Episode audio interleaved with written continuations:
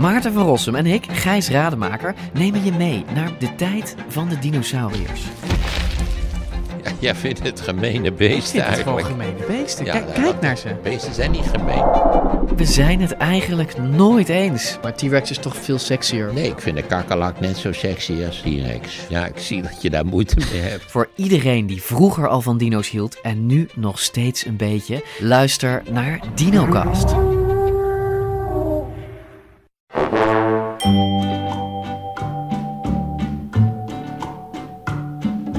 Welkom bij de 400ste, ja de 400ste aflevering sinds 2013 alweer van Echt Gebeurd.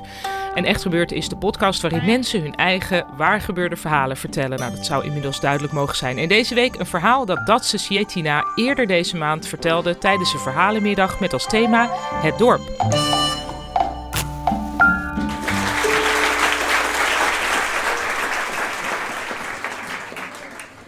Volgens mij ben ik de figurant geweest van een ware Dostoevsky-verhaal. Ik neem jullie mee naar Letland, Sovjet-tijdperk 1986, in het dorp van 1500 inwoners, waarvan 300 gevangenen. Aan het rand van het dorp bevond zich een gevangenis, maar daar was ook nog een moeras bij. De gevangenis was omringd door een hoge stalen hek met een grote rode sterren. Ons huis was tussen het moeras en het grote kruispunt. Naast de kruispunt was een pompstation met één pomp, een sigarettenkiosk en daarnaast ook een bushalte dat pompstation heette.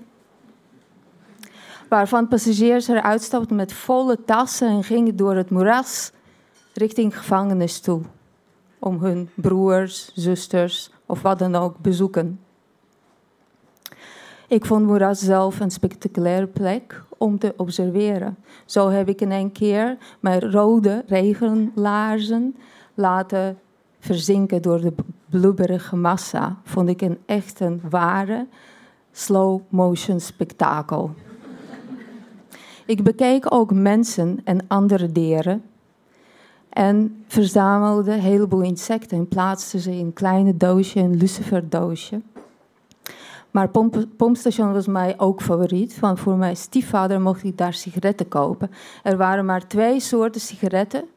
Menthol, verkeerd gespelde menthol, en Cosmos. En ik kocht altijd Cosmos en ik droomde een astronaut te worden, zoals Laika de hond. Verder ons huis was een soort mini-flat appartement met twee verdiepingen en vier ja, huishoudens. En het was zeer gehoorig en ook een beetje koud. Als je binnenkomt bij ons, dan is er een wc, drie kamers en links dan een keuken.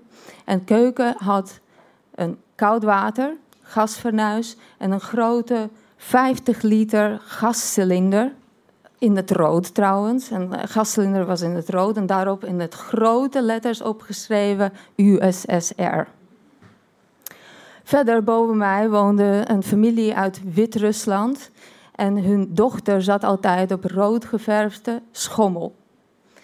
En ze hield ook altijd een prachtig mooi schepje waar ik ontzettend jaloers was. En ze zat net zo lang zodat ik niet erop kon. Ik had enorme hekel aan haar. En misschien zelfs nu.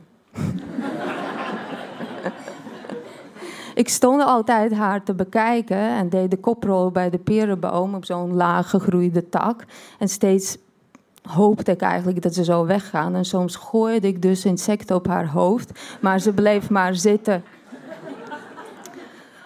Vervolgens tegenover hun woonde een omaatje uit Rusland. En buiten had ze zo'n hele gammele... Ja, het is niet een trap, een ladder eigenlijk. Helemaal, dat reikte tot de eh, tweede ver- verdieping. En ze kweekte eigen wodka. Tegenover ons woonde iemand anoniem. Ik heb nog steeds geen idee wie daar woonde. Soms kwam de deur open, renden de honden uit, blaffend, helemaal als paria door het hele tuin heen. En renden weer terug en blafte de deur open. Vond ik ook magisch. op een gegeven moment ging ik na uren rondzwerven in het moeras en insecten, dus munitie verzamelen, kwam ik richting thuis. En opeens zag ik een rode Moskvich. Dat is een soort van Sovjet-auto. En helemaal volgeladen met spullen en al. En ik dacht, wat is dit voor raars? Het buurmeisje zit niet op de schommel. En haar schepje ligt op de grond. Dus ik helemaal, helemaal naartoe en pak die schepje en onder mijn arm en rende snel naar huis om die snel te verstoppen. Ging ik naar binnen en daar staat een onbekende paar met spullen en al. En ik keek ze aan. Het was een vrouw met blond krul haar en een man op de krukken, want hij miste een halve been. En ik ging ongezien naar mijn kamer en verstopte eigenlijk mijn buit onder het kussen. En ik hoorde opeens dat in de gang zeggen ze tegen mijn oma en mijn moeder: Nou, vanaf nu is het communalka.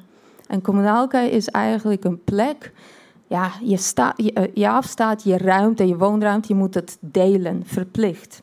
Ze kwamen mijn kamer binnen, ze keken rond en ze kozen mijn kamer. Mijn hart bonste. Niet alleen maar dat ze mijn kamer kozen, maar omdat ik gestolen goederen onder mijn kussen had. Moeder kwam maar binnen en zei: Kom snel, pak je tekenspulletjes. Ze gaan naar de kamer ernaast, naar omaatje. En ik ging even snel weg en ik dacht: Ja, ik vind het toch leuker bij mijn oma, want daar ruikt naar kaarsen en koekjes en komijnenthee. Op een gegeven moment was het heel stil in het huis en ik ging uit het kamer en keek de keuken in. En daar stond mijn moeder met omaatje te fluisteren.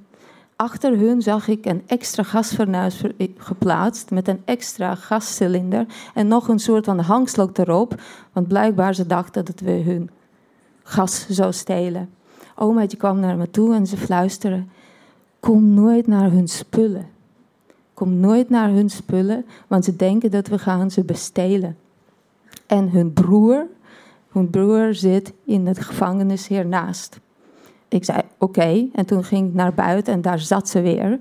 Op rode schommel, helemaal zonder schep.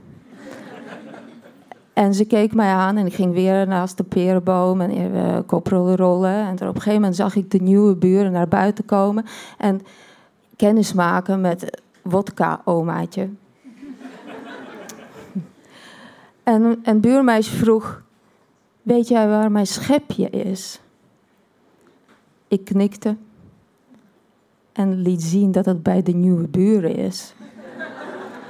en ze ging heel verdrietig kijken naar mij, bijna huilen. Ik kon het niet aan. Eigenlijk schaamde ik voor. En ik rende weer terug naar huis. Eenmaal thuis hoorde ik door de muren heen Nazdarovje. En Nazdarovje betekent op je gezondheid. En toen dacht ik, dat is raar. Voor die man gaat het niet helpen, want hij mist al halve been. Dus het gaat er zeker niet helpen dat het weer terug opgroeit. Op een gegeven moment, toen, toen ze klaar waren, stonden ze op en verlieten het huis en gingen richting het moeras toe om hun broer te bezoeken. Ik vond het een uitstekende moment om daar nu toe te gaan en het schepje te pakken en ook mijn insecten. Ik ging naartoe, ik kwam de kamer binnen en zag een sigaret in een asbak nog te walmen. Kwam ik dichterbij, deed sigaret uit, las ik mental. Ik dacht, hmm, oké. Pakte ik schepje, ging meteen naar buiten. Verstopte ik tussen de takken van de perenboom. En keek ik in lussenverdoosje alle insecten uit, ontsnapt. Hoe dan ook, op een gegeven moment, zo dag in, dag uit, en dat was eigenlijk hun ritueel, drinken. Op een gegeven moment gingen ze aardappels bakken in varkensvet en de broer bezoeken. En ik vond het zo'n absurde situatie en ik dacht, ik wil eigenlijk hier weg. Ik wil een uitweg vinden, ergens anders naartoe. Ik had geen raket, maar ik had wel iets anders dat op het raketsoort van leek. En ik had opeens een goed idee. Ik ging naar de oma's kamer, deed een jasje aan en sandalen, want de rode laarzen lagen op de bodem van het moeras. Ging naar de tuin, pakte het schepje en ging naar ons tuin. En ik koos het mooiste plek waar allemaal rode gladiolen waren aan het groeien. Ging er naartoe en ik begon te scheppen en scheppen en scheppen tot ik dacht dat het naar de andere kant van de wereld zou komen.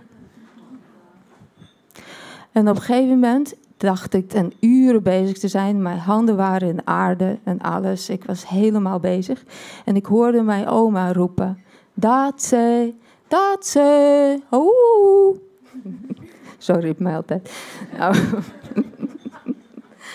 En ik dacht, oh wacht, ik moet naar mijn oma. Dus ik rende naar mijn oma en zie dat rode Moskowitz helemaal niet meer staat. Ik dacht, huh? Ze zijn weg. Ging snel naar het kamer toe en binnen het huis zag ik gasfornuis weg, gasballon weg, hangslot weg. Ze zijn weg. En toen dacht ik, wacht even, ik hoef niet weg. Ik wil hier blijven, maar ik moet iets oplossen. Dus ik rende weer terug naar, het, naar de tuin. En daar lag het, het schepje, gooide ik in gegraven gat. Deed de aarde erop en mooie gladiolen erop. Stampte ik zo een beetje met de voeten. En dacht zo, begraven. Mijn geheim is begraven. Tot nu.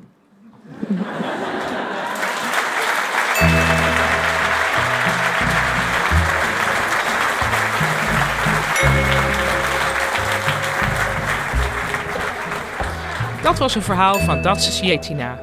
Datse is schilder, illustrator, graphic novelist en museumdocent.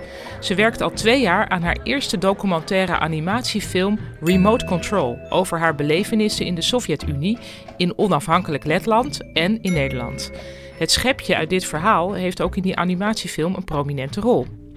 Dit is onze 400ste aflevering. En daarom, ja, je hebt er misschien al in de kranten over gelezen of iets over gezien op CNN of Al Jazeera. Maar daarom is deze week Nationale Vertel je vrienden over echt gebeurd week. Echt gebeurd was tien jaar geleden een van de eerste Nederlandse podcasts en er wordt nog steeds veel naar ons geluisterd.